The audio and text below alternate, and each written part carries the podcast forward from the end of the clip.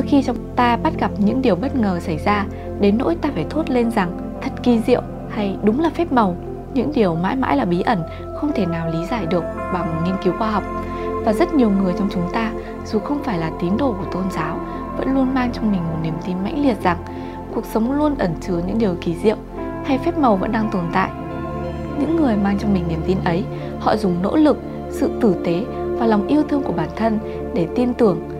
niềm tin, chi phối suy nghĩ và hành động khiến cuộc sống trong mắt họ luôn tràn ngập phép màu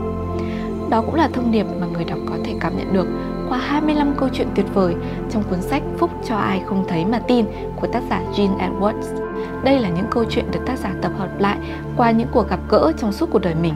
Là một mục sư, ông kể lại các câu chuyện về niềm tin Thiên Chúa nhằm mục đích truyền cảm hứng đến mọi người – qua mỗi cuộc đời của mỗi nhân vật trong cuốn sách này đều trở thành những câu chuyện truyền cảm hứng mãnh liệt không chỉ vì đức tin Thiên Chúa mà còn bởi niềm tin vào đời sống, niềm tin vào sự tử tế, sự yêu thương trong cuộc sống này. Ai có thể lý giải vì sao một em bé được chẩn đoán mắc căn bệnh bẩm sinh tim to và khi chụp phẫu thuật lại thì phát hiện ra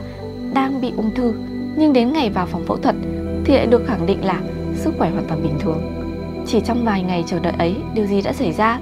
cha mẹ em đã cầu xin những người xung quanh cầu nguyện cho em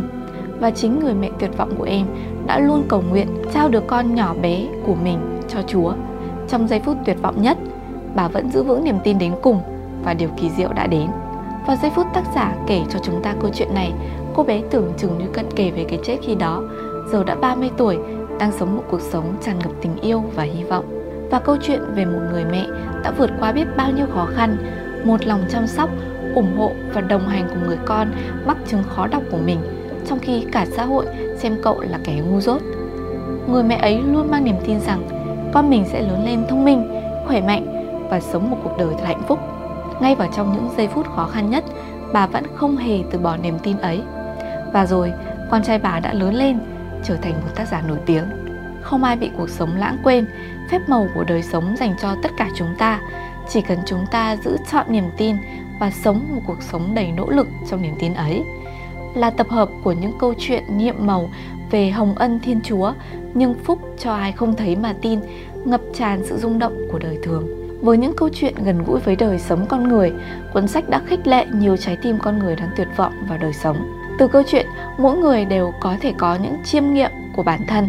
Lựa chọn sống như thế nào là quyền của mỗi người, nhưng chỉ có sống với niềm tin, sống với sự tử tế, sống với yêu thương thì cuộc sống mới thực sự trở nên tốt đẹp hơn.